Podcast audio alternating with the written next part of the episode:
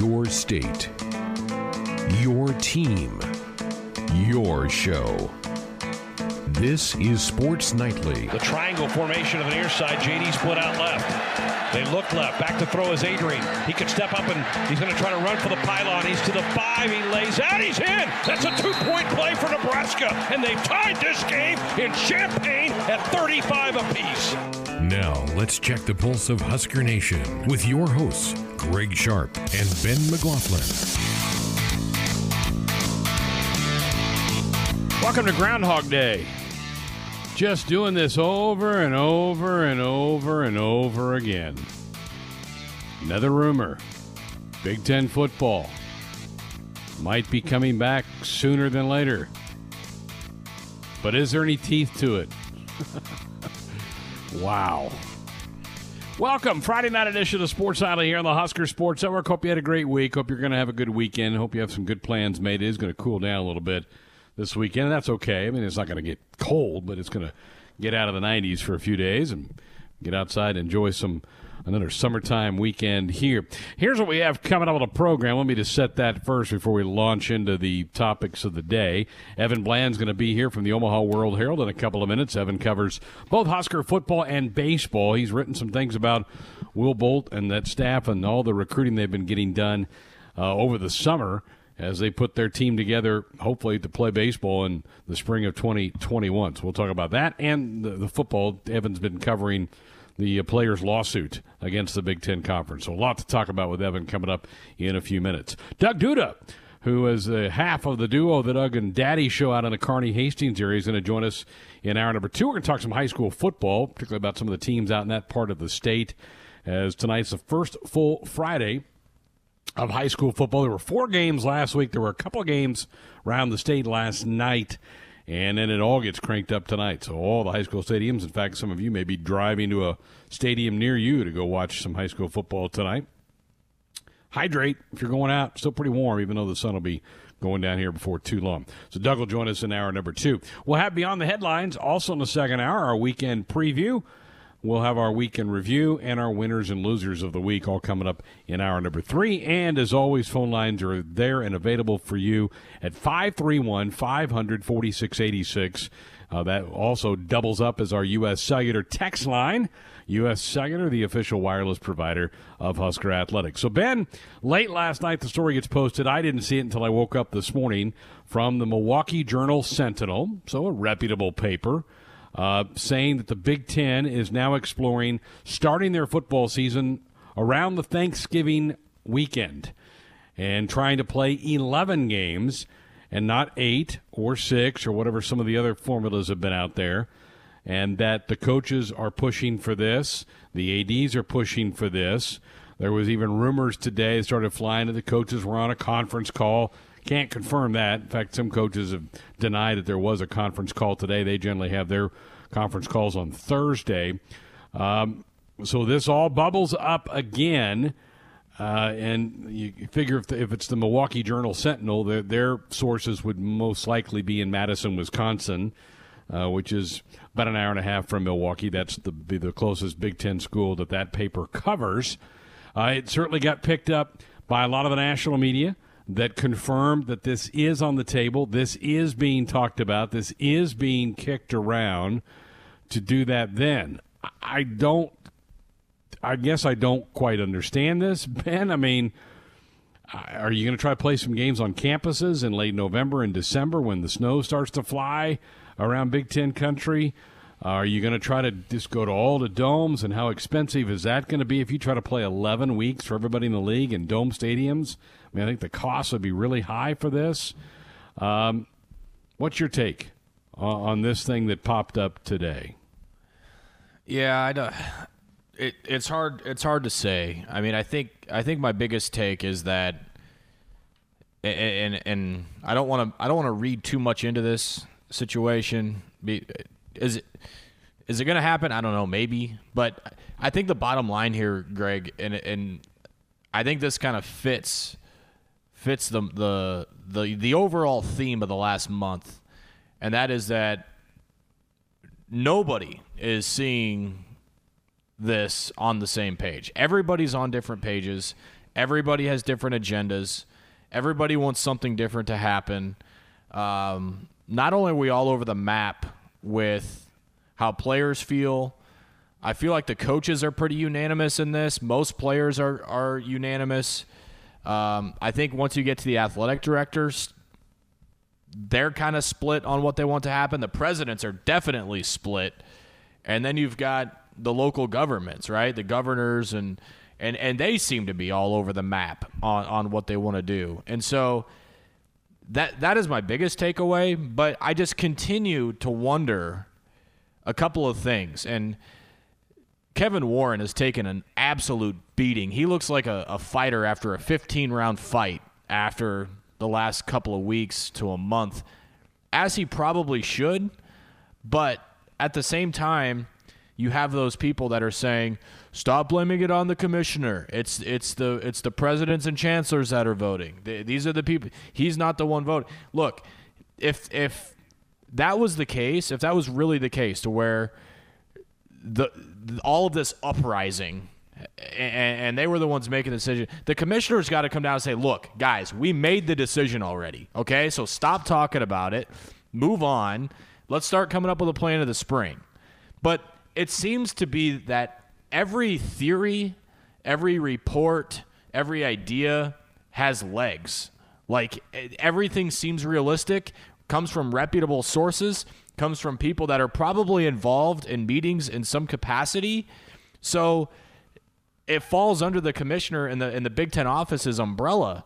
So even if they are the ones making the votes and the commissioner has nothing to do with it, as the commissioner, you got to get a hold of the situation. I mean, you got to take this thing by the reins and say, we're the laughing stock of football right now. This this brand that we've built, the Big Ten Conference, is is being publicly shamed every day by everybody.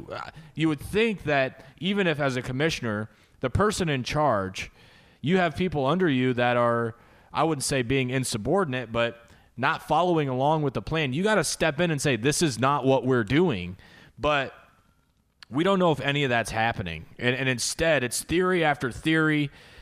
If he is, if the commissioner is indeed involved in this Thanksgiving chatter, then then he just looks weak. I mean, that, then he looks like he's being jerked around by all these different people and at that point, why not just say, I made a mistake. I jumped the gun and canceled the season. We're going to shoot for a late to September start. Doesn't sound like that's going to happen. Uh, Bruce Feldman put out some tweets today that, that kind of suggested that maybe that option was still on the table. I still think there's a microscopic percentage that that happens, but it just can. You said Groundhog Day, and it, it is something. It has been something different each time. But the fact of the matter is, this thing just won't die, and it won't go away, and it keeps. Anytime it seems like that door shut, somebody opens it again, and there's a little bit of daylight coming through that door. It's just. There, there's no handle on anything of what's going on right now from the Big Ten offices which is why Nebraska players filed a lawsuit, which is why parents have been, you know, protesting outside their office is because nobody has any idea what's going on, and it seems as though everybody's free to do whatever they want. And so that that's that's kind of my biggest takeaway is just again, there's just no no type of, of coordination, no type of organization, no type of handle on this thing whatsoever. I had a buddy at, a, at another Big Ten school text me today saying, What's going on? I mean, it seems like you folks in Nebraska are getting a lot more information than we are up here where we are. And I just told him, it's like, I don't know what's going on, but that's the bottom line is nobody has any clue what's going on. And, and the biggest thing, Greg, is whose voice is powerful? Like, whose voice are you listening to? That That's, that's, it's just like, I don't know what to believe anymore. It's a circus, is what it's turned into, and it's really laughable, and it's making the Big Ten look awful around the country. And you're exactly right. Three days ago, we came on here, and here's this big winter plan that's being pushed by Penn State. So that's their their agenda. They want this eight game schedule played in these domes. Kick it off first week of January. Pretty obvious with the quotes from that story. That's what their preference is. Now you have the Milwaukee Journal Sentinel coming out with this plan today. That's obviously what Wisconsin is pushing. I, as I said in the open, that's that, that's where the story's coming from. It's coming from Barry Alvarez and the Badgers. This is what their want is, and this is what you get when you have weak leadership. This is what you get when you don't have somebody in charge who says, "Nope, here's what we're doing. And we're moving forward." I, I mean, and you're right. You, you've got a complete split in this league now um, and the presidents can't agree on this thing. Wasn't a unanimous vote. If there was a vote, it wasn't unanimous. We do know that. Uh, Bill Moos did say all the ADs said that they wanted to push the season back and not cancel it, so that they were in agreement. And I think I think I don't know for sure, but I think the coaches are in agreement. I think I'm not totally sure on that one, which is odd, but I think most of them want to play football sooner than later. But you have all the, you're right, you have all these different entities pulling different directions, and right now it's glaringly glaringly obvious that the commissioner has no control over this at all. And you're right, the people that are defending Kevin Warren go back to wherever you came from. Kevin Warren is the commissioner. Kevin Warren is supposed to be handling these things. Did Kevin Warren vote? Is it ultimately his decision? No. But he steers the conversation. He is to guide the boat. He's running this thing up on a shore right now because he is weak. He's not making any decisive decisions and he's not steering the ship.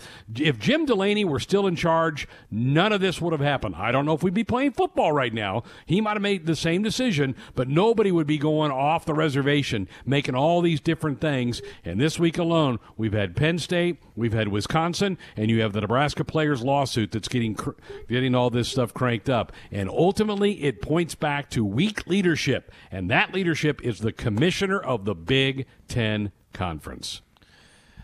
Yeah, and the other thing about, and I thought your point there about Jim Delany, and I thought about this too, is not only would we have a decision and there wouldn't be any of this, but there would be transparency. Jim was yeah. always open with what he thought. I didn't agree with a lot of what he said. There were some things that he did that were great for the league. There were other things that he did that I really didn't like that he did for the league, like bring Rutgers involved. I didn't like that at all. But he was open about why. I mean, agree or disagree with the reasons, and he stood by those reasons, Greg. It was it's not like Rutgers got up brought up one time and that was it, and then he you know he's never asked about it again he stuck to his guns. He said, "This is this is why. This is the direction we're going as a conference. This is the way it's going to be." And you may not like it, but guess what? We we all dealt with it. We're all still dealing with it, and and that's it. There's transparency. There was openness. You know, in the same way when Nebraska got to the league, there wasn't there wasn't you know Penn State saying, yes, bring him in, and Iowa saying, no, don't bring him in. And then Minnesota decides to get involved and chime in their two cents and say, well, I don't know if we should do that or not. You know, and then, and then there's a vote. There wasn't any of that going on, or at least not to my knowledge. So I, I don't think that, again, if, if Delany was in charge here, um, this isn't a story. I mean, we, we made a decision Look at the Pac-12. Like how much how much is the the Pac-12's in the exact same boat the Big 10 is and we haven't heard boo about that conference. None of this. And it goes back to the way they released it. They gave the medical documentation. They said, this is what we used. You can view it. You can agree or disagree, but this is what we used to base our decisions. Kevin Warren has two, has had two plate appearances with this thing, and he's over 2. He failed the interview with Dave Revsine to set the narrative, to answer some questions, to be upfront. And then the letter that he put out a week ago, it, it was all still very wishy washy, quoting back stats about what the coronavirus has done nationally and worldwide. We know all that. We know all. Tell us what you guys made your ultimate decision. And again, people who want to defend him, he didn't make the decision. You're right. The presidents and the chancellors make the decision, but the commissioner steers the ship. It is his job to carry out the orders of the presidents and the chancellors, and he's failed to distribute that whatever whatever whatever it was that they came to to make the decision, he has failed to get that message across, and that's why we have these tentacles floating out from all the different schools around the conference with what they want to do and what their agenda is. It's so so frustrating. Um, so yeah, I mean, another day, another part of that as well. Right before we get to the break and get to Evan, I do want to just get your thoughts real quick, Ben, on the 17th commitment. And boy, was Nate Clouse right who we had on last night when he when I said, "Is it going to quiet down?" and he goes, "No, I think there's going to be a couple more coming." Boy, it, it didn't take 24 hours, and here comes AJ Rollins, the tight end out of uh, Creighton Prep up in Omaha, uh, to become the second tight end this week to commit to the Huskers and the second Omaha metro area player third Omaha metro area player to commit in this week. You go back to Koby Bretz on Monday, and then Fidone on Wednesday, and now Rollins today. Um, man, and and Nate nailed it. He said he probably thought it would be another tight end. He's right. It's AJ Rollins. Uh, your quick take on AJ? Yeah, I think this is great for our community, uh, Nebraska community, the Omaha metro area. Um, you know, AJ Rollins, another another guy that started to gain a little bit of, of national attention. Uh, six foot six, great size, 230. Um, you know, started to gather a little bit of attention nationally with offers from Iowa State, Missouri, Central Florida. So he started to rake in the offers a little bit. Sean Beckton, my goodness, I mean that dude is is on absolute fire right now, and you know he he was huge in the recruitment of AJ Rollins and saying he was on the phone with him about every single day. Greg, if if Scott Frost has a hard time getting a tight end the ball in the next five years, something's seriously wrong. Because you think about the guys that not only does he have on the roster uh, that's just committed this week, but how about the guys that are currently on the roster that could do some serious damage? So, I mean, this needs to be a position that Nebraska starts utilizing in this offense uh, for multiple reasons. You know, Jacob Hickman last year. I know he had to make that switch to wide receiver, but you know you you you you start to put to, put these guys together on the field, and, and and only good things can happen from that. And you know, I was watching some old games today, watching games with Kyler Reed at tight end, and the way that, that Nebraska used to use those tight ends up the sieves with their with their spread. I know the schemes are a little bit differently, diff, used a little bit differently, but to have those tight ends on the field are absolute game changers. And these are a couple of them now from our own area um, that that are coming to campus and you know, you wish to see these guys come in here, yeah, get a little athleticism, some agility, and some speed put on them, and and they're going to be huge weapons in this offense. But without a doubt, another huge one uh, in the state to uh, to come say yes to Nebraska. So kudos to Sean Beckton, kudos to the to the coaching staff for getting another homegrown product. And what a week it's been for Nebraska rivals. Now has Nebraska's class ranked 18th in the country. Started the week before these three in the upper 30s. It's now 18th in the country with the addition of Rollins, Fidone, and Bretz. Okay, lot to talk about, lot to cover with Evan Bland. We'll get some calls in later on in the hour. We're back with more Sports Nightly next.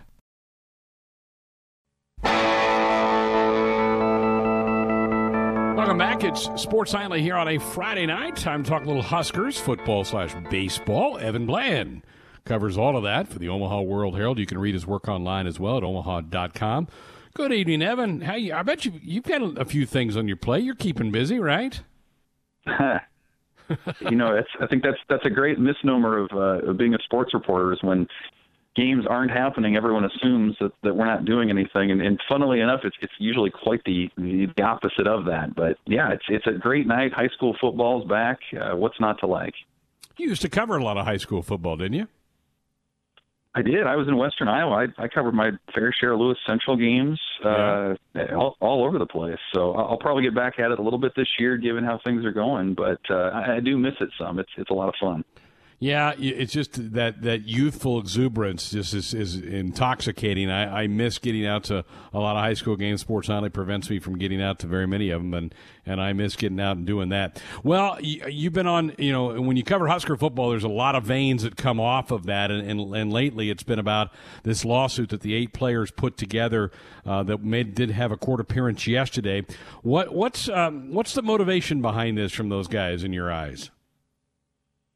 Right. Well, you know, they they filed a 13-page complaint yesterday, and their stated goal, and parents have echoed this. They're not part of the lawsuit, but they've they've stated that kind of the grand goal would be to uh, compel the Big Ten to reverse their decision on postponing fall sports. And you know, I think that that remains uh, the longest of long shots at this point. But I think the secondary goal is is that kind of buzzword that we've been hearing a lot lately, and that's transparency. So if you can uh, even if this lawsuit gets thrown out next week, like you're still uh, applying some public pressure to the situation. You're not just kind of taking it uh, and letting letting it go and moving on. You know, you're searching for some accountability. I think Uh, you know, the Big Ten in their hearing yesterday uh, kind of alluded to the fact, their, their representative alluded to the fact that if they if there was a vote, then the case uh, against it kind of falls apart. And you know, I, think some people around would say, "Hey, let let let's see that proof." Absolutely. So, uh, you know, I, I think again they're they're looking for some kind of accountability. I think emotional closure is a good way to describe it too, Greg. Just because. Uh, you know, these guys aren't looking for money. They're not looking for damages. They're looking for reasons why the season was pulled out from under them when they followed protocols six days after the schedule came out. They want to know you know which presidents voted which way, and they want to know why. What medical evidence was it based on? So they, that's what they're looking for right now. At the very least, some kind of closure. And if there's anything more than that, I think uh, they would consider that a bonus right now.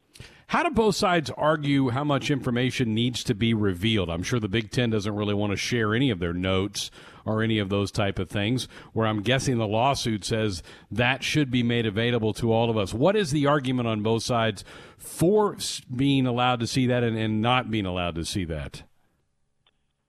Yeah, well, right now the hearing yesterday was about uh, trying to expedite the the discovery process, and so that essentially means that the the Nebraska player attorneys said that they want to get this thing going quickly because hey, the season was supposed to start next week, and because the documents that they're looking for uh, are theoretically pretty easy to access in terms of meeting records, minutes, medical information, that sort of thing.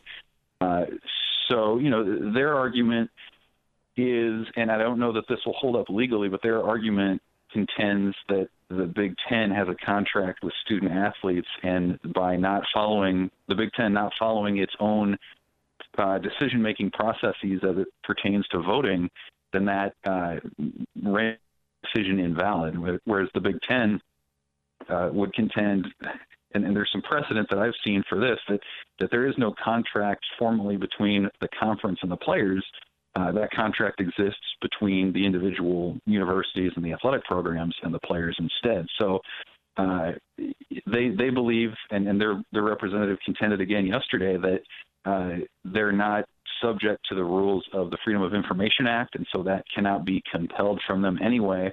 Uh, much less because uh, some student athletes disagree with the decision. So it seems like precedent uh, is on the side of the league here. But again, even if they come up short in what they're asking for. What this does continue to do, and, and, and they're aware of this, is keeps the pressure on, yeah. keeps it uh, in the conversation, and and maybe you know as we've seen today with talks that the season could begin sometime around Thanksgiving or or even sooner. Uh, you know, this dialogue and this uh, kind of side story with the lawsuit, you know, it, it, could end up playing a factor down the road too. So that's kind of, I think, at the, the very least, what they're trying to accomplish. How did how did the judge leave it at the end of the hearing yesterday? Uh, well, the, the with the way that the uh, Nebraska player representatives filed at the Big Ten didn't have a lot of time to kind of go over the counts and, and form something of a strategy. So they're uh, they were given until Monday at five o'clock to uh, provide some kind of written response about why they should or should not uh, allow that early discovery to continue, and then the the Nebraska player reps would uh, respond to that on Tuesday morning. So right now they're still going through some procedural things, trying to figure out uh, just how fast they want this discovery process to occur. Gotcha. Evan Bland is with us from the Omaha World Herald. You can read him online as well at omaha.com. He covers Husker football and baseball. All right, let's shift gears. You, you had a piece oh, several days ago about Husker baseball. They're back on campus. I think we saw some. Uh, on their Twitter account some pictures of them having a meeting. They're all sitting up in the stands, and I guess they've cleaned up the field. It was Haymarket Park was kind of left unattended during the summer because the Salt Dogs didn't play there. Uh, even though it's been shut down, it was it was far from uh, an action-free summer, right? I mean, the coaches have been out adding guys to the roster. A lot of the players played all summer long. I mean, it, it's really been a pretty, almost in some ways, a pretty normal summer for baseball, hasn't it? Yeah, I mean, you think about you, you guys know as well as anybody. The thing gets shut down in mid March, and you think, man, this is going to be a, an eternal off season, and and in some ways it has been with no games. But uh, behind the scenes, Nebraska coaches they've been doing work, man. I mean, they've they added 18 uh, newcomers for this particular class, and I believe they added, uh, I think it was seven of those uh, in terms of commitments after the season ended prematurely in March. So they really were, were working there. Um, 11 players that we're aware of have moved on for various reasons injuries, transfers, retirement, what, what have you. Um, and so, you know, talking talking with Coach Will Bolt last week, he said, you know, one of the, the silver linings of the early end of the season was it really allowed the coaching staff to zero in on how they wanted their roster to look in 2020. And as, as you know, they felt that the pitching was young this last season, and it was. It was inexperienced, and so they were able to tackle that. They were able to work ahead on future classes. Uh, they retained some of their key seniors like Mojo Hagge and Joe Acker, uh, Luke Roskam, and uh, really shaped this thing going forward. And I, I I've just been really impressed with how they did it too. I mean, they had a backup plan for everything. When Aaron Palensky signed as an undrafted free agent with the Yankees organization, uh, they added Luke Sartori within like two days after that. So they had somebody uh, in mind for every every possible contingency. Um, and it's going to make for a really interesting fall. If, these guys are able to get back onto the field next month as usual, uh, you're going to see a veteran offense. You're going to see, I think, a revamped pitching staff. It'll be really interesting to see uh, who makes maybe an early move for that weekend rotation. Chase Schanaman, to me, was is, is kind of the obvious storyline here after he shifts from kind of deposed closer last year to uh, having an excellent summer, uh, kind of off the the, the uh, momentum of the end of his regular season, and now potentially a starter next year. So uh, a lot of really interesting storylines to follow. And suddenly the team, I think there's a lot of excitement for what Husker baseball could be next year and, and in the next years for sure. I um I wouldn't see any reason why they probably couldn't do fall ball. I would think that, and maybe they can't go play a Wichita or Kansas like they've done, but I would I wouldn't think that any NCAA rules would keep them from having their normal workouts and maybe their red white scrimmage. I guess we'll just sit back and see how that plays out. How about some of the guys in the summer? It seemed like Cade Povich maybe had himself a pretty good summer. Yeah, he did. He was he was uh, really good in the Coastal Plains League. Uh, I think he had an ERA around two, and he was a starter. And uh, you know, Schanaman, like I mentioned, was really good. Uh, Spencer Schwellenbach was outstanding. I, uh, I think he was in the Northwoods League this summer, and he was someone who coaches often said in the spring uh, kind of hit into a lot of bad luck, and he still hit almost 300 in in his uh, short season with Nebraska. And I think a, a newcomer who's kind of interesting is this Efrain Cervantes, uh, junior college transfer who got some academic uh, issues cleared up early on and then hit well over 300 uh, in the expedition league. So that was somebody else. And you know, I, what I often look for, Greg, is is not necessarily just the stats, also, but kind of what what roles do some of these guys fill? Because at that is usually indicative of of what the coaches are looking for out of those players, the Nebraska coaches. Uh, so again, Schanaman starting as an example. Colby Gomes was an interesting one. He was a reliever most of this summer, and uh, in talking to Coach Bolt about that, he said, "Yeah, you know, it's he did not rule out at all the possibility that he could return to the bullpen, maybe in the back end, as he was so good in uh, two years ago. So that's that's a possibility. Trey Kissick was another uh, player who came in mm-hmm. as a transfer, who you kind of thought maybe would be a starter, but he was a reliever this summer, and he's really a role there. So, uh, you know, that's been fascinating to me is just to kind of see now that the coaches that have been here for a year, they understand uh, kind of what the players have, what they have on their roster. Seeing the different roles that they uh, deployed them out into this summer has been fascinating to see. Yeah, and, uh, there's real reason to be optimistic about where that program is headed. And for those players' sakes, I sure hope they get most, if not all, their season in the spring after losing this past one. I mean, that that's a batch of student athletes that have already been affected. Now it's obviously affecting the fall athletes. Uh, so we'll just hopefully have some better answers down the road for them. But Evan, we always appreciate the time. Thank you so much for updating us on all this, and uh, stay busy. It sounds like you're going to be. I mean, uh, this this story just keeps twisting and turning as we move through each and every day, and uh, we'll just keep following along with you and everybody else. Sounds great, Greg. I'm I'm ready for 2021, but we have a few more months. Thanks. no kidding. Thanks, Evan. Evan Bland with us. And we're back, hour number two, Friday Night Sports Nightly here on the Husker Sports Network. Hope you had a good week. Thank you so much for spending some of your Friday night with us. We are honored. Coming up this hour, Doug Duda is going to join us here in a few minutes. Doug is one half of the Doug and Daddy Show out in the Kearney Hastings market. We'll talk high school football on that part of the state. Who are some of the teams to keep an eye on here during the fall of 2020? Tonight's the first full Friday of high school football around the state. We'll also have, can't wait for this, with Tim and Austin, some more Beyond the Headlines coming your way. And we'll have some open phones later on in the hour as well. But let's get underway. Joining us from out in the Kearney Hastings DMI, Doug Duda, again, half of the Doug and Daddy show. Great to have you with us. I tell you what, I, I miss seeing you in Chicago. We always catch up at the Big Ten Media Days. Missed you and missed all of the fine things that go around the Big Ten Media Days. I wish we could have been there. I think a lot of people do, Greg that's always kind of the, the signal of the start of it, right? I mean, you, you, get there and you're like, okay, now we can talk football and it's it's on. And this year that was ripped away from us. But what hasn't been ripped away is high school sports. How, how happy are the coaches and ads and, and athletes out in your neck of the woods that, that they're up and going? Well, we had just uh, four football games last week. Hastings High got to play, and we've got more this week. And doesn't matter if it's football or volleyball or softball or golf. Uh, they coaches to a T. They may say it differently, but they're so happy just to get to play. And the smaller the school, Greg, you know, you might have a football coach that's your track coach. You might have had a uh, basketball coach that uh, helps your golf team or your tennis team. And some of those kids got that ripped away in the spring, and they did not want to see it happen to them again in the fall. Yeah, I'm so happy for particularly the kids that are seniors that they're getting a chance to, to compete and participate in their last year of high schools. You mentioned Hastings; they they went on the road and beat North Star last week. Let's talk. Let's start with them. What, what kind of chance do you give them? Are they going to be a factor in Class B? Well, they should be. This is uh, Charlie Shoemaker continuing to build this program. They got over the McCook hurdle last year, and basically, obviously, Greg, when you get west of the Omaha and Lincoln, when you talk about Skutt and and whoever else might be a, a powerhouse in B, it's who was it? Well, York was there for a couple of years and and won a state championship. McCook's always been strong. Aurora's bounced back and forth. Now, many people believe Hastings is the west of Lincoln team that might have the best chance.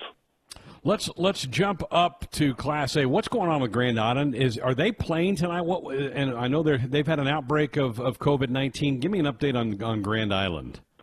Well, the Islanders are going to have their soap scrimmage, Powerade scrimmage, whatever you want to call it tonight, and they have been really pulling the reins back because we know Grand Island was really the first city in March and, and April that we were talking about having the, the the biggest breakout. So they've been very conservative, but right before camp was supposed to open and fall practice, Coach Tomlin and one of his uh, other folks on the staff both tested positive for COVID, so they had to shut down. And the Kearney Grand Island game was supposed to be tonight. They have moved that to week nine with Omaha Public Schools uh, shutting down. Everybody in Class A had a couple of openings, so it works out that they'll get to play in week nine. But they didn't start practice till last Thursday. They were pushed back about 10 days.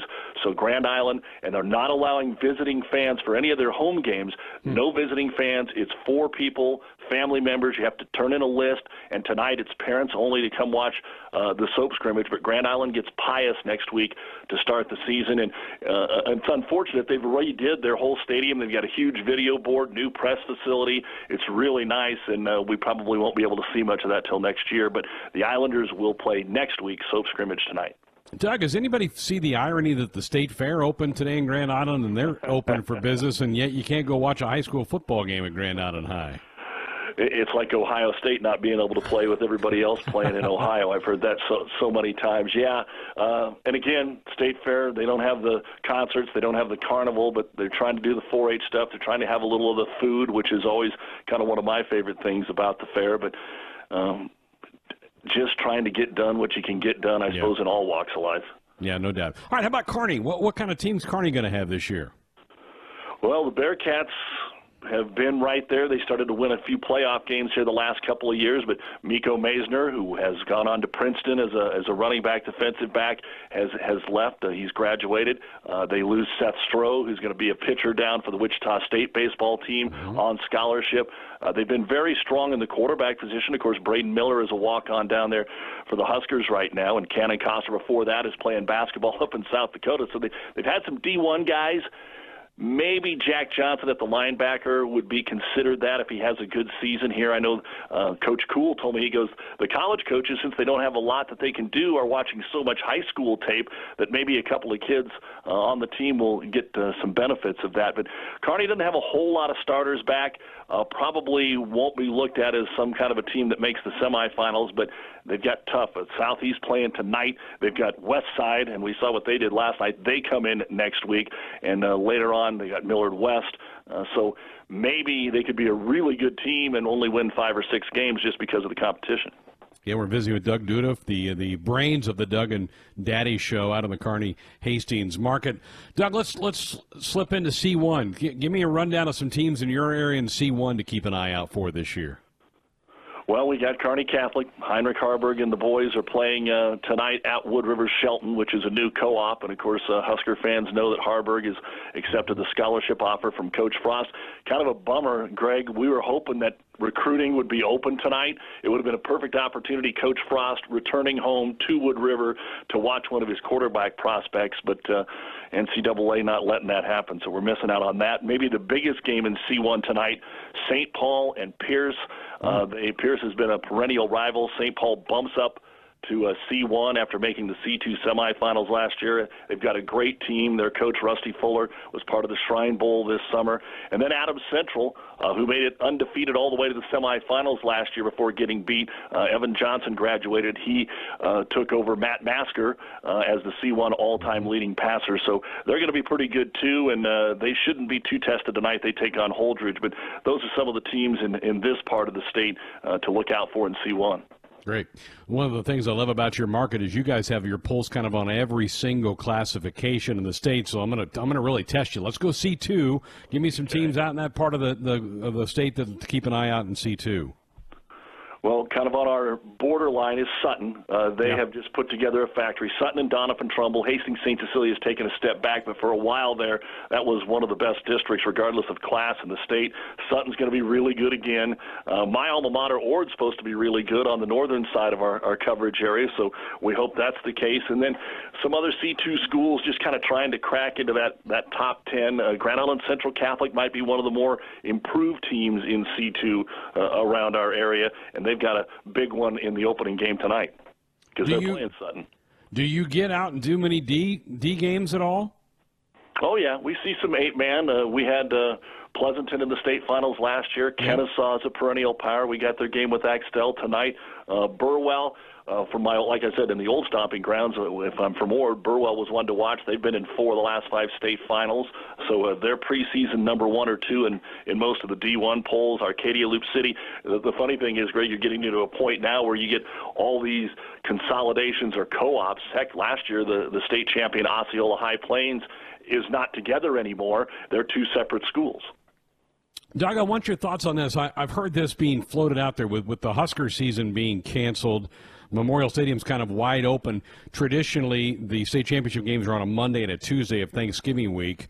Because the stadium's wide open, what if we move those to Friday, Saturday? Would you be a fan of that? What about the, the coaches and players? Would they be more of a fan of, and maybe the fans too, would they be more of a fan of having those games on Friday, Saturday? They used to do that because Nebraska always had a bye week going into Black Friday and going into the Big Ten. That changed, which moved those games to Monday and Tuesday. And that's why they are where they are right now before Thanksgiving. So I think everybody would be in favor of that. Talking with Nate Neuhaus, who runs football for the Nebraska School Activities Association, they're not making big plans right now because they, like everybody else, have no idea how long we're going to be able to play high school football or even what kind of a playoff scenario we'll get. Uh, we hope to get through this, play the nine games, and, and see what happens. But uh, I think a lot of folks would would love to go play on a Friday and Saturday Memorial Stadium uh, like the good old days.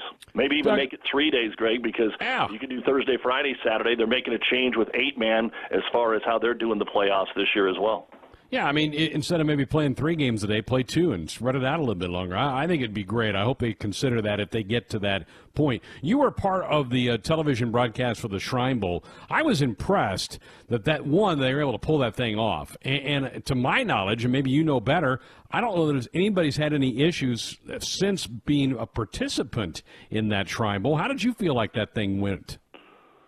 The Shriners worked so hard to pull this game off when there was a lot of negativity about just trying to play a quote football game or a sporting event. They worked so hard with everybody that they had to work with, whether it was the University of Nebraska at Kearney or the Chamber of Commerce or just getting the kids in. And there was a lot of roster shifts. They brought in more kids but they made it through the week. One of the cool things was uh, the, the head of the athletic part department for the Shriners has been a 40 year athletic trainer out of Texas. He's originally from Hampton. We got a chance to talk to him a couple of times. He was on the Shriner uh, on the uh, Shrine Bowl television broadcast. We talked to him.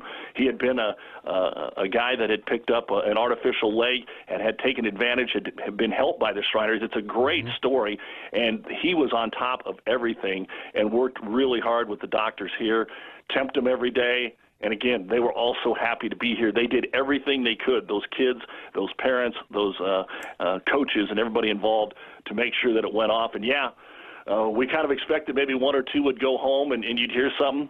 I haven't heard anything. Isn't that something? Well, that maybe bodes well for this, this fall. Maybe we can get this season in at the high school ranks. Doug, we appreciate it. Great to catch up. Uh, I'll buy the deep dish next July, okay? I'd just love to see you sometime soon, Greg. I appreciate the opportunity to chat with you tonight.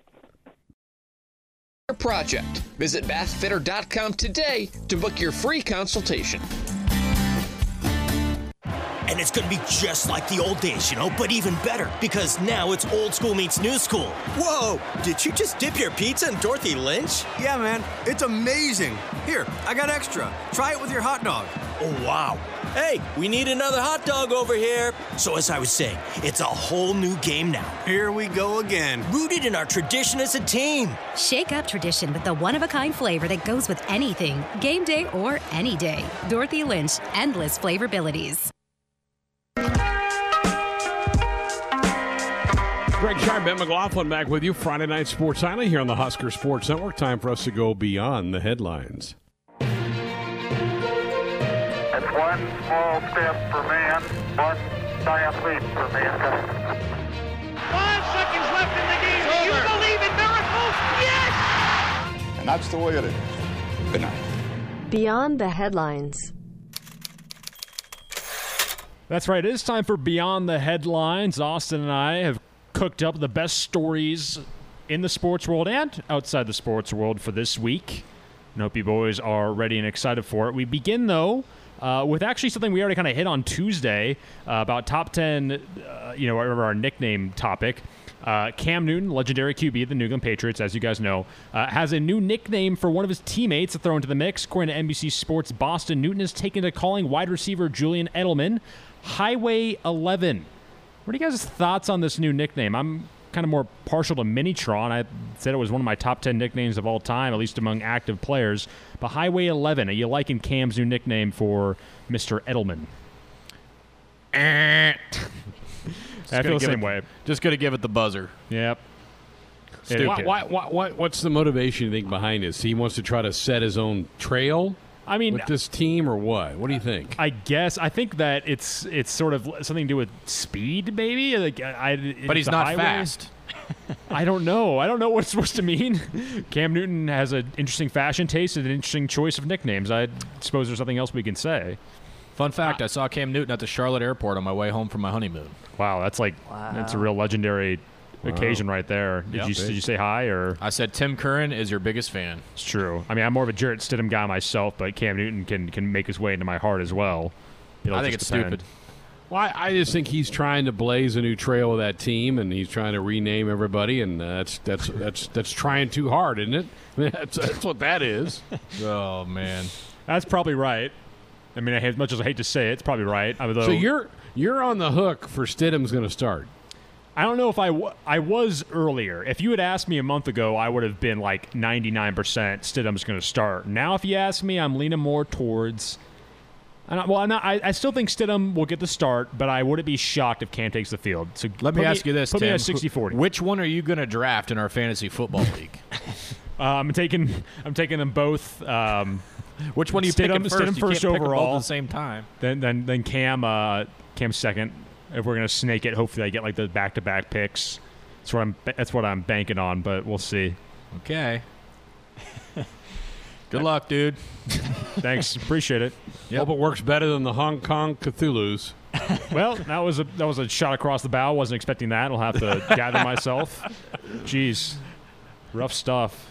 Great transition into topic number two. We stick with baseball. The Oakland Athletics released a uh, new piece of merchandise the other day. It's a hat, and it's not in the team's fabled Kelly green, and it's not yellow, Hmm. it's not gray, but instead it's a black hat with two cargo short pockets, one on each side of the hat. If you guys were given one of these hats to wear to the ballpark, what would you put in them?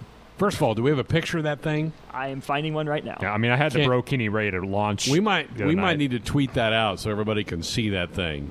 Tim has lost uh, texting privileges to, to you and I. Well, no, no, no. I'm saying tweet, tweet this thing Oh. out. Maybe let people vote. Would you wear this or not?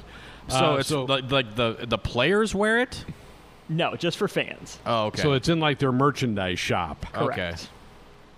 Black Uh, with cargo shorts on the side. Cargo short pockets, one on either side. All right, I got to see this. Hang on, hang on here. It is it is quite the invention. As a as a known lover of cargo Oh shorts, my I would wear yeah. the heck out of this. I just I just looked it up, and this is this is something else. This is like, I mean, I don't even know how to We, describe. we that. got to get that on Twitter, guys. We got to get. I don't that know out what I would put in there.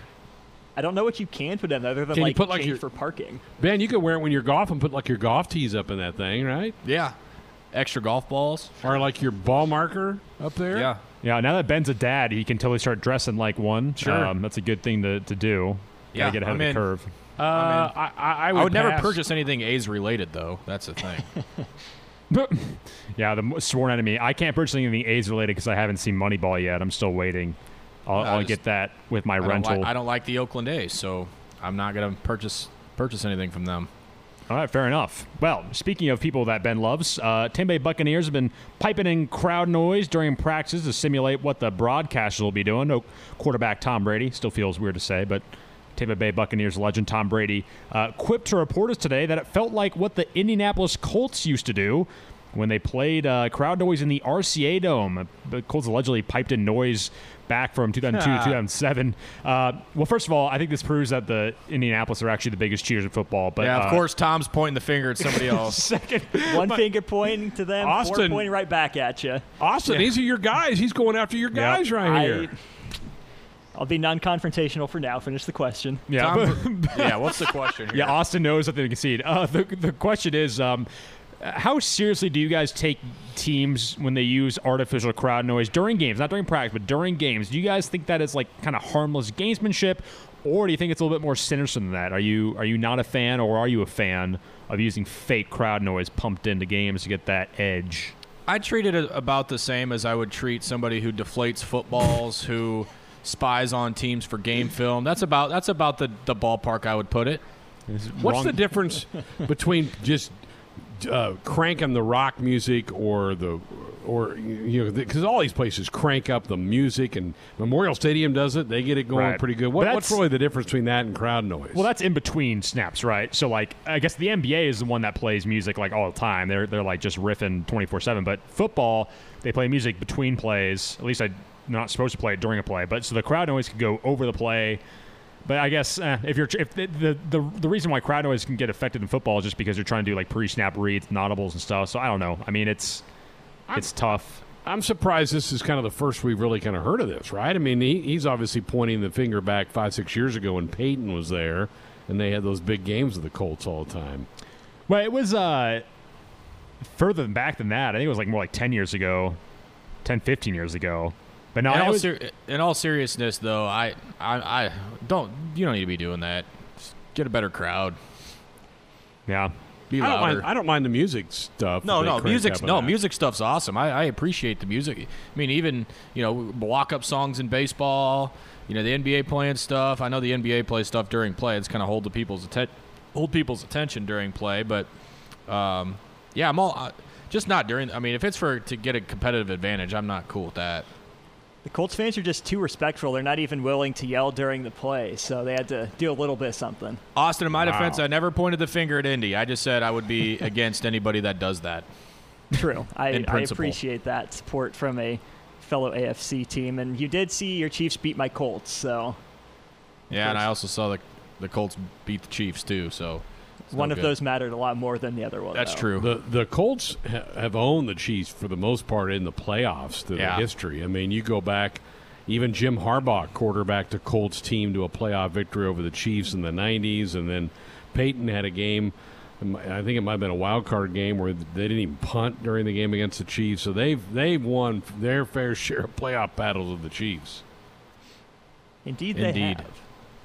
Well, let's, start, let's stick with football here for topic number four. As we heard and saw a couple nights ago, Nebraska football earned the commitment of Thomas Fidone. He continued the trend of releasing a video on Twitter that showed who he committed to. So we want you guys to travel back to late high school, early college, Greg and Ben's minds. How would you guys have gone about announcing your commitment to your college football program? I, I don't know that I would have done the hat deal. I don't. I just don't know that I would have done something like that. Uh, if there was Twitter when I was doing it, I might have done it that way. I might have put out something that way and made my announcement that way. Yeah, first of all, I would never be in a situation where I was big enough to have people at my commitment ceremony. Aww. Uh, it would be a it would be sitting on a folding chair at mid court with like my parents in, in, in the stands. So that That's an that image would be, right there. That would be entirely unnecessary. uh, but assuming I was some type of four star athlete that I was important enough to have people that were interested in where I was going, the idea of of uh, of a live ceremony just doesn't really like appeal to me that much. You know, when you especially when you're like watching your own video at your ceremony, that's that's just a little weird. I, I would probably be a tweet guy. I would probably have one of those little graphic things made and um you know, make a little statement or whatever. That's probably how I would do it. So no hats, no Superman style shirt reveal. No, and I wouldn't do the thing where I like you? take. I wouldn't do the thing where I like take a hat off and then throw it, and then like take a shirt off and then throw that one, and then. Um, That'd be that'd be more Tim style. Yeah. I do it like a gender reveal. You know, you have like the giant the balloon, balloon. you whack it like a pinata, and then like the color team's out. colors confetti comes out or Yeah, something. that, that, that's how I because I you know I mean I'm subtle. I like subtlety, so that's the way I would go. But Austin, how about you? You know, I I'm kind of along the uh, something on Twitter. I think that'd be cool. The I'm, I'm kind of with you, Ben, where the whole big live thing doesn't exactly suit me. You know, it might be cool to do have you know a little bit of a spotlight where I in that position, but I don't know. I'm probably just going a short, you know, 10, 15 second video. yeah, Austin's doing a show the TikTok jersey, dance. Photoshop it, and call it good. He's just ben, doing would the, you, would you do the Lamar Jackson video? Like you remember when he when he committed to Nebraska, he had that whole video where he's like running down the street and oh, there's the the big production. Uh, Yeah. Wan'Dale had one of those too. Uh, when he committed to Kentucky, that is. Uh, no, I, I don't think I would because I don't know that I would want to go through. you would just do the graphic. that type of a graphic. production. I think yeah, I would just put up one of those little graphic things. yeah, I'd probably go with like a feature length film. I just don't think I'm like language. creative Language enough to come up with like a video. You know, like I don't think I, you know, I don't think my mind works in that way that that would be cool to people. Well, you don't come up with it. That's why you hire someone to do it for you. True. All right, well, speaking of high production value, former St. Louis Rams running back John David Washington, that's kind of a stretch to call him a former Ram. He was like on the practice squad. Uh, set to star in the upcoming Christopher Nolan film Tenet. Uh, spoiler alert, guys, it, it may or may not make my way on uh, Flix Picks. Uh, very excited. Uh, but with that said, which current NFL player do you guys feel like would make a pretty good transition to the silver screen? And don't Hmm. say Patrick Mahomes. Uh, that's not okay. I'm already Okay, I'll go Patrick that. Mahomes' teammate Travis Kelce. Hmm. He's got a tremendous personality. I think he would be really entertaining. That's a he was already call. on a show, wasn't there? Was like a dating with Trav. Yeah, or he something did a like that? dating show. Yeah, Yeah. he did do one of those dating rehab reality shows. Catching Man, that's- Kelce. That's a that's a good question, huh? Trying to think who would. You know, you know who would be. You know who we would all watch a show if he was on, if it was like a reality show. And I don't even know if he's technically in the NFL anymore. Is Antonio Brown? Oh man, okay, Maybe. yeah, that'd be like Yeah. unhinged. I think that would be like online only. You couldn't really air any That's a. Netflix special. Yeah, that's uh, that's something else. Me riveted like a How about. Sherman?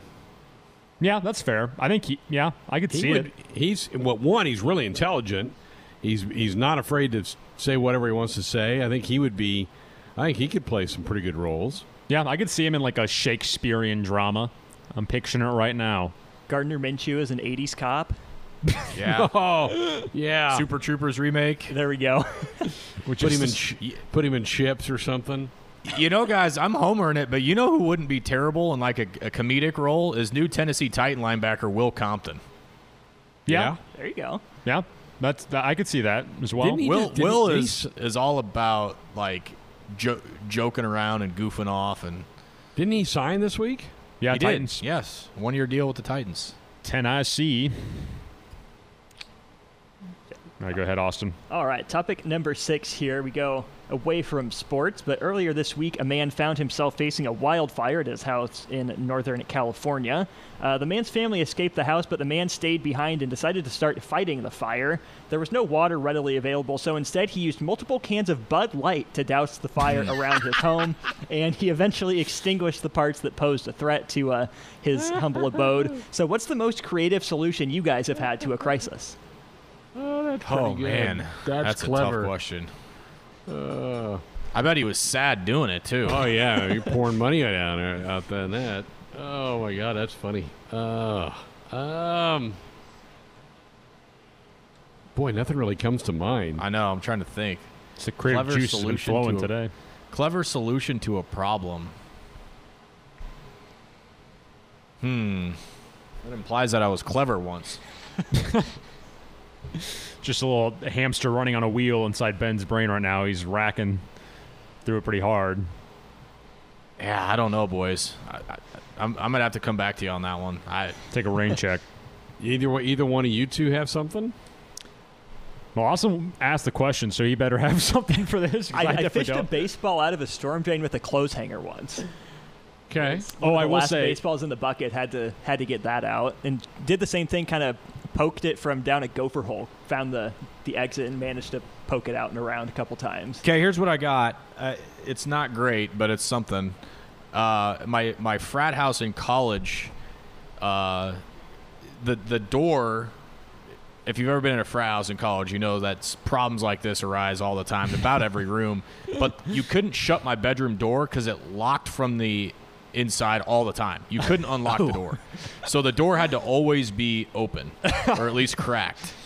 Um, so obvious, or I think I think only if it w- so only if the door was locked, like it would close and, and you couldn't open it even with the key. Something was something. Basically, you would get locked out of the room all the time. I, and I and I don't remember what what the situation was, but having no prior knowledge, having no YouTube help, having no assistance from anybody, I picked the lock by myself uh, with a couple of tools I, you know, little utensils I found, and was able to get in get in the room because no, there I don't think there was anybody else in the house at the time. I was in there by myself, or there couldn't find anybody to help. So I managed to pick a lock with really not any idea what I was doing, and I got inside, which is pretty good for me. Like a paper clip, or what kind of utensils we talking? I think I think it was uh You're MacGyver, Ben. man I don't remember I don't remember what it was honestly. Use like the I- credit card trick. It might have it might have phone. been a pa- I think a paperclip. I think it was it might have been a couple paper clips, honestly. I, I have done the credit card to get in a locked room before. That's worked for me. Yeah. Well, I don't have a good solution, my personal one, but I know my high school principal once used one of those like caution with wet signs to fight this bat that got in the school. so we just whacking this bat Oh. with a giant. Oh my Be careful gosh. with wet sign. There's a there's a video of it, an ancient YouTube video of him fighting this bat uh, that's floating around the interwebs. But uh, That's that, one that way was to a- do it. That was a good. It's one way to do it. Uh, well, we close out uh, with another interesting one. Uh, Elon Musk demoed his latest innovation today: the Neuralink brain implant. Essentially, it's a computer chip that reads your brain signals and translates them into motor controls. This type of technology supposedly can help people control things like prosthetic limbs or even help restore movement to paralyzed limbs um, or it could even like help interface with other technology like it's your own personalized brain alexa uh, but Musk said he wants it to basically be like a human brain and artificial intelligence combination system, like a symbiosis, basically. I don't really know what that means, but it would basically unlock a new way to quote unquote see the world. Uh, so, with that in mind, guys, uh, you guys line up uh, to, to get your own brain chip installed if this thing ever hits shelves. Wow. That is wild, high tech stuff. Yeah, he put Yeah, in there's- pigs today. That was, that was uh, he was during his demo. He, he had a couple hogs come out, and one of them had the brain chip in, and he had the little monitor to see with all the synapses firing. It was kind of interesting. But There's a noise coming from one of my vents on my floor, and I'm having a hard time identifying where the noise is coming from. So I think I'll stay away from the uh, the brain mapping synopsis types scenario. but with your with your new hybrid brain, you could probably find and identify that noise and snap it off with your super brain. But maybe.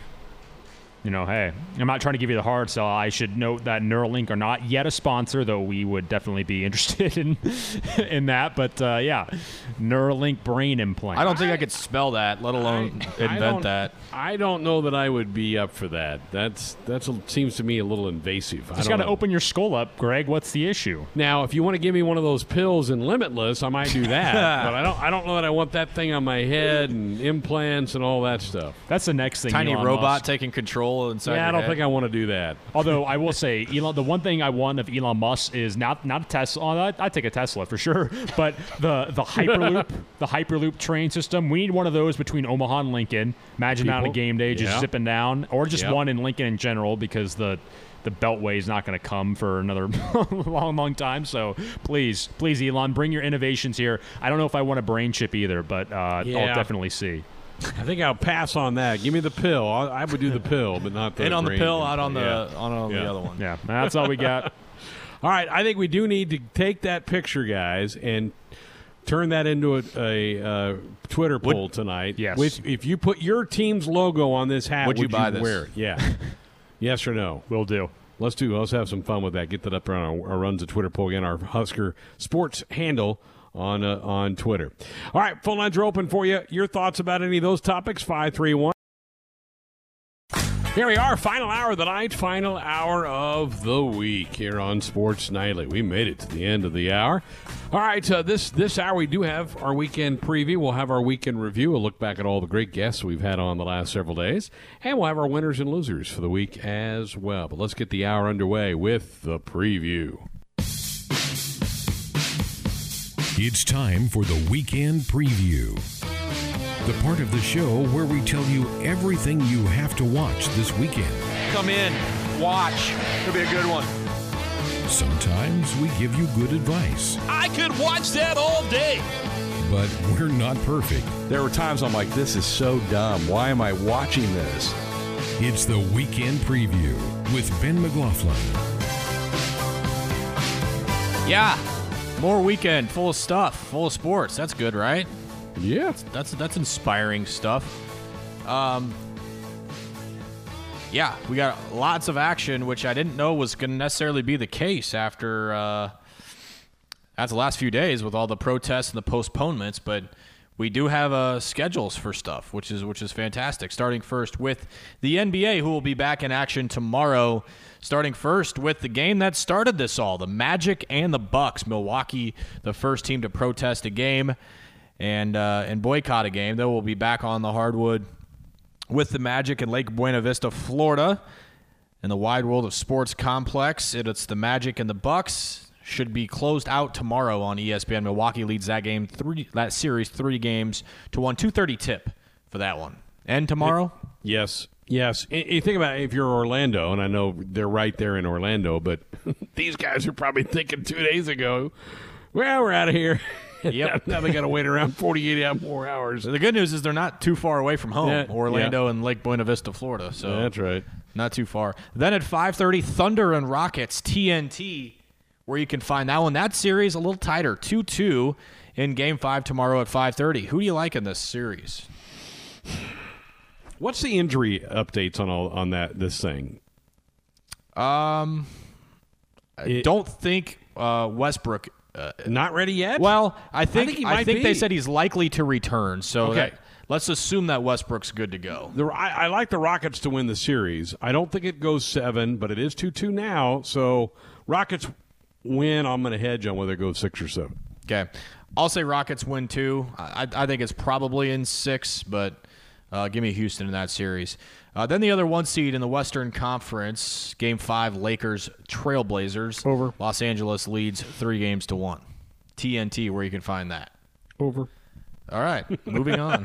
Doesn't- you, you disagree? Well, I mean, and I did see Dame went to Portland to get uh, opinions out. on his knee. Doesn't sound like he Yeah. needs surgery. This is more so for future. Uh, doesn't sound like he needs surgery, but uh, going to get a second opinion. So yeah, that one is all but done with. All right, games on Sunday: Celtics Raptors game one at noon on ESPN Hmm. between Boston and Toronto. This is going to be a really good Hmm. series, I think. Yeah, it is. Um, slight lean to the Raptors, but only slight. I think this one goes a long ways. Okay, I'll I'll, I'll be different. I'll, just to go on the other side, I'll say Boston wins it. I think it's going six or seven regardless. So I think it's going to be a really competitive series. It's been a really uh, uh, c- competitive series between the Clippers and the Mavericks. This is Game Six. Los Angeles leads three games to two. Uh, this one at two thirty on ESPN. Do the Clippers close it tomorrow, or excuse me, Sunday? Yeah. Yes, I think they do finish it off. Okay. I think so too. Confidence level is about a four out of ten for me on that one. 7:30 that wraps it up on Sunday night TNT Nuggets and Jazz game 6 Western Conference first round Utah leads this series 3 games to 2 does Utah and your boy Donovan Mitchell Spida Mitchell close it tomorrow That's that has been a very entertaining first round series. Um, probably the most entertaining of the eight series. And yes, the Jazz finish it off and move on. Okay, very good. All right, let's go to the ice next. Let's go from one bubble to the next. This time, uh, frozen bubble between uh, hockey teams. This time, the Tampa Bay Lightning and the Boston Bruins. 11 o'clock NBC tomorrow, Game Four. Tampa Bay leads the series two games to one after a miraculous, magnificent overtime win the other day when Tim said the Lightning were dead to rights. You Tampa agreed with him, though, tie it in the third period. I said I said my confidence level isn't real high because Boston seems to have their number. Um, but how, how dare I doubt the Lightning? They're, they've been clutch uh, late in games and in the overtime periods uh, here in these playoffs. So they're up. This could be a huge game four if Tampa Bay can wins tomorrow. They've got it all but wrapped up. But should Boston win, um, shooting matches on from that point on. I, I do think that's going to go a while. That series. I I don't think it's a five agree. gamer. No. Six o'clock NBC Sports Network. So going from NBC to NBC Sports Network, Flyers and Islanders, game four, or excuse me, game three, series tied, game apiece between Philadelphia and New York. Any thoughts on this series? Um, Islanders have been a really big surprise in the playoffs. The way they've played since this all resumed about a month ago. I'll I'll go with a hot team. I think it's the Islanders. A lot of lot of young talent on that team, that's for sure. And then we finish it up at 8:45 with the Vegas Golden Knights and the Vancouver Canucks. Game three series tied, game apiece. Uh, Vegas just seems to have a a thing for the playoffs. Credit the Canucks for uh, getting that get that series even, but through two games, my, my gut me- tells me Vegas wins this series. Yep, I'm with you. Give me the Knights. Playoff magic. And can we talk about for a second how unbelievable it is and how consistent that expansion team has been? Usually Crazy. it takes forever for those guys to develop into a competitive roster, but they've been that way since day one. Then on Sunday, the Avalanche and the Stars. Dallas leads that series two games to one. Game four in the Western Conference second round. Five o'clock NBC Sports Network for the Colorado Avalanche and the Dallas Stars. Dallas seems like they've uh, both those teams have been hot. I mean, the Avs scored all those goals in the last round. That that's that one's been. If you like a lot of offense, that's your series. Yeah, both teams have been lighting the lamp pretty feverish pace, that's for sure. 7 o'clock NBC, uh, game four between Flyers and Islanders, and uh, game four between Vegas and the Canucks on Sunday. So, uh, double dip for those four teams in the playoffs. How about some college football, Greg Sharp? Should we talk? should we talk Oh, some, yeah. Should we talk some college football? The Eastern Kentucky. What are they? I don't even know, know what they are. Eastern. Oh, Eastern Kentucky's playing tomorrow too. on Saturday, yeah, against Marshall. I think that's next week. By the way, you might Let's- you might double check sure that. I think correct. that's the fifth. Well, I'm on the NCAA scoreboard here, so I think there's a couple this- FCS games tomorrow, including the the one that we've got a buy sell Okay. question on. What what's the date? Let's get this correct here. I think Marshall plays on the It's fifth. no, that's that, that is tomorrow. Marshall. Marshall? Oh, okay, they moved it. They they have moved. ESPN is all. This is all whacked out. So let's go to a new source here. Um, you do have a game on ESPN tomorrow night. We have a buy sell question. It's We're get- Cent- we're Central getting there. Arkansas. Let's, Central uh, Arkansas. I got to go to a new source because this is all this is all jacked up here. Okay, new source has Central Arkansas and uh, and UAB. That's next week too. So we're we're, we're still we're still You're still a week mark. ahead. It's Central Arkansas, Austin Peay. It's three and a half is the line. Central Arkansas. Ben, I think the ratings will be huge for this thing. There is a chance of thunderstorms tomorrow night, which could. I did see that because of the the uh, hurricane hurricane But, Laura. but we have a buy sell. I took Central Arkansas, and I'm giving three and a half to Austin Peay. Same. I think I'm with you on that actually. So I I think think about how much money in Vegas is going to be exchanged on that game because it's like the first televised college football game of the year. I mean, oh boy. Okay, we're gonna have to find a reputable site. I've gone to three different sites, and all of them are just a disaster with their layout. None of them have. So basically, what I'm looking at here is none of them have pulled any games off. All the postponed and canceled games are still Are still listed. there. Yeah. So you've got some teams that are technically playing twice in a day. uh, so yeah, we're gonna have to find a, a more accurate accurate college football site. But there There- is college football this week. Yeah, that's the there bottom are line. a couple of FCS games, but the prime one is that Central Arkansas Austin Peay game, eight o'clock on ESPN tomorrow night with Says that funky turf. Yeah, I was gonna say that's the that's your prime game right there. oh, love it. I love it. All right. Will you now- watch? Oh, probably. I I'm gonna I watch. Yeah, I don't know I- why I I'm- wouldn't. It's buy I'm- sell on the line, so I'm gonna flip it over there. sure. Um, I do have a reputable site for Major League Baseball. As Okay, it turns good. out the layout Good, good. the layout here isn't isn't terrible. Mets Yankees Subway Series are supposed to play too. They finally have gotten that second game underway.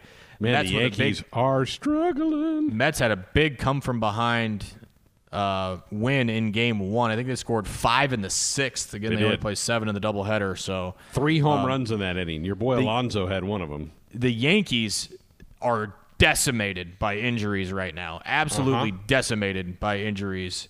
Uh, but they'll they'll they'll give it a go again tomorrow. Subway Series uh, at Yankee Stadium. Twins Tigers, and the Braves and the Phillies have the national game on Fox at uh, on the east on the East Coast. That'll be twelve fifteen. We're, we're probably going to get the Cardinals and Indians.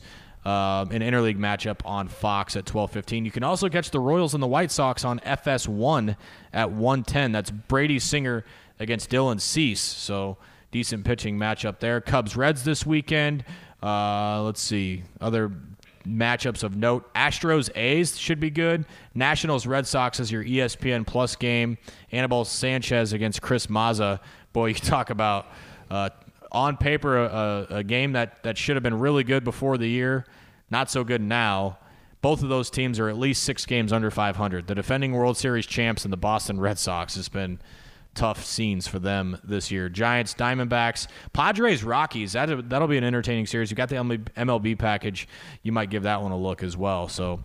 Uh, some decent matchups in Major League Baseball, and obviously national games. Royals and White Sox will have one of those uh, tomorrow. We have the BMW Championship happening at Olympia Fields, Illinois. No, Teddy Greenstein was not invited to play in this. He is just allowed to cover it. Cover it. Yeah. Uh, Patrick Cantlay through two rounds as your leader. Rory McIlroy uh, is tied for the lead at one under. Hideki Matsuyama even, and Dustin Johnson remains hot. Greg, he's in the mix here too. So should Tiger be is uh, not. He, yeah, did, did he struggle today? What did he finish yes, today? he he had a bad bad day. So if you bought Tiger finishing in the top ten, I did For buy out. sell? Yeah, out. Yeah, he he shot 73 75. He is I think you over. sold it. I think you I sold it. I Yeah. sold Tiger. And Teddy was saying that the course is playing really tough. Um, so yeah, we should be uh, we should be watching some some some golfers struggle around the course here this weekend. Obviously, Golf Channel uh, will take you through that one too. So And this is NBC's return and, to golf. and, and NBC's too. So It's it's since they came back, it's been all CBS tournaments for the last. So this is the first week the NBC's grabbed golf, and NBC will have a, a nice run of golf now, starting with this week. Yep, indeed. So yeah, not there is there is still plenty. There is college football this weekend. We should have a a, um, a, a more full slate of of uh, college football from here on forward. Yeah. I mean, again, everybody's kind of starting at different times here. Big Ten still doesn't have a start date, but uh, plenty of action to get you through. That's for sure. Yeah, there's there's more games next week. Um, Sun Belt Conference USA games. The prime game next week, which is Labor Day weekend. Even though this kind of feels like Labor Day weekend because we're right toward the end of August, but it's not. The prime game next week is a Monday night game. Ben BYU Navy And Yeah. you'll have the big boys, Herbstreit and Fowler, calling that one. So BYU Navy next Monday night on Labor Day night. I'll settle in and watch that one. That'll be fun, kind of fun. So they have they announced if if the the big boys, the TV boys, are going to be on site, or are they going to be doing that from studio? It's a good question because ESPN put out some of their teams this week and who's calling what the first couple of weeks. But I don't know if I saw if they're going to be at the site or back in Bristol or what they're doing. I, Or is a it good a site by site basis? Maybe maybe it's a you know maybe it just depends on on who's Could be. playing and what the rules are. Sure, Could it might be, be. different depending on where you go. I, I I feel for you when you're trying to navigate that because I was doing that the other day and it was like, well, why why do you need to list games as canceled or postponed? Yeah. Just take them off, get them off Well, there. yeah, I mean, I thought I had found it, and then I went to three different sites. They've le- they've left every single game up, so it's hard to find yeah anything that's actually going on, which is unfortunate. But all goofed off. Yeah, Yeah, you're right. There's there's plenty of stuff, particularly with the NBA and the NHL getting back on there. I do think that the Astros have walked from away from tonight's game. They were playing. Who do you say they were playing? they're uh, oh, you say the Astros? Yeah. Houston is playing A's. Oakland. Yeah, and I, I'm told the Astros have walked. So Okay. they are Their turn, so they'll probably be playing two tomorrow. Is what I, would guess. I would think so. Yeah. It's the Sports Nightly Week in Review. From Monday night, Mitch Sherman from The Athletic. I still would like to hear from the medical people who contributed to this decision. There was a, a task force that was directed or chaired by uh, a doctor at UNMC, and you know he's not in allowed by the Big Ten to do an interview or speak about this. So, you know, I hope going forward that as we get further uh, into into August or into September, and we start to get a sense of, of what the rest of the fall is going to look like, or I think we know what the rest of the fall is going to look like, but what the winter and the spring are going to look like, that the Big Ten does allow some of its some of the some of the people who who weighed heavy in making this decision to speak and um, explain to the fans and the parents and the players and the coaches a little bit more um, why the Big Ten felt it was necessary to do this and to do it when it did it, when there was still um, a month, oh, well, there was four weeks, or that there could have been five, six weeks still until the league started playing football. The voice of the Tar Heels, Jones Angell. The Tar Heels lost some marquee out of conference opponents. Of course, they were going to start with UCF and then Auburn. Both of those uh, were potentially top 25 matchups with the AP poll coming out. Carolina was 18. I think uh, UCF was right around that range, and Auburn was ranked as well. And so um, those could have been some, some really exciting and special early season matchups. But you hate losing those. Um, but I think it made sense from, from the conference standpoint. And of course, we've seen from all the conferences that are still playing that that is the plan. Um, not only from the travel aspect, Greg, but of course from the testing mandated side of, or mandate side of things. You, you can you can say, okay, all ACC teams have to do this, and they have to do it this way, and, and that can give you the best opportunity uh, to keep those numbers low as best you can. And so hopefully it continues to work. But man, uh, as we know, th- this is a day by day exercise right now. Things are changing every minute. Allen Trieu from 24 7 Sports. Teddy Prochazka uh, going to Nebraska. He's a guy with, with extremely high upside, six foot eight, 200, 280 pounds. Kind of fits the mold of what we just talked about a little bit ago of guys at that position developing physically a lot from their freshman to sophomore to junior year. He's now six foot eight, 280 pounds, and, and that's the way we like him to look. Schools like those lean, long offensive tackles. Uh, and then Heinrich Haarberg, um, a, a guy who I had a chance to see in seven on seven. We've seen him at camp. Really like his athleticism. A, a guy who you know, could could is athletic enough to really play a bunch of positions, but has worked at throwing the football and is going to be a dual threat quarterback at the next level. And think in going to Nebraska is going to the right guy and Scott Frost to take advantage of his speed and size and, and some of his tools. Tuesday night, the Nebraska Athletic Directors Show with Bill Moos. I thought we had a very productive uh, meeting today, and we also had some conversations with uh, general managers of the NFL teams, uh, three or four of them, that talking about the player combines and all those things that, you know, when, when are we supposed to have those? Can they alter their schedules and things like that? And also discussion starting as to when would be the best time to start uh, a season after the first of the year. So there's still some debate on that. We're really just getting started. And it, and it falls in line with other committees, a medical committee, and I think we're, we're going at it in a, in a lot, lot better fashion so that we can hopefully have conversations with the presidents and chancellors with a clear cut plan that really addresses any concerns that they might have at that time. From Wednesday night, former Husker Jordan Westerkamp. This has never happened before, right? So it's tough. And I, I, saw a quote today, I think it was from Nick Saban actually, and he was talking about how um, if there were any juniors or seniors, if they, if they end up do playing the season in the spring, um, and seniors could hypothetically stay and do that if they wanted to, I guess. I mean, I, again, I don't know how it works, but right. he had a good quote saying if there were anybody on the team at junior, senior who had a um, a good draft stock um, grade, they would just they would leave. They would easily leave, and this this season would sort of turn into like a JV type type season. So that, that was his quote today. So it's tough. And I don't know how what I would do in that situation. It's it's, it's just it's tough. 1011 sports director Kevin Sjuts. So they have maintained pretty regular communication, and it was as simple as not to oversimplify this, Greg, but okay, so if this team lost an opponent, so did we. You get on the phone, and honestly, within two days, that game is pretty much agreed upon verbally. Now it's just up to getting it signed off on where you're going to play, what time it's going to be, and making sure that equipment-wise everything is, is okay. So I don't. I didn't get the impression that this thing was a big stretch and a huge, massive undertaking that it became a burden. It was more of a I know this person. They know me. Let's get on the phone. It's almost like, you know, scheduling some of these youth baseball games. You lose a game on a rainout. You want your boys to play two nights later. You just call somebody up, and all of a sudden you've got a game in short time. The voice of North Dakota State, Jeff Culhane. So when, when all those um, answers came down the line, uh, it, it, was made very clear for North Dakota State that they wanted to schedule at least one, if not more, if they could do it.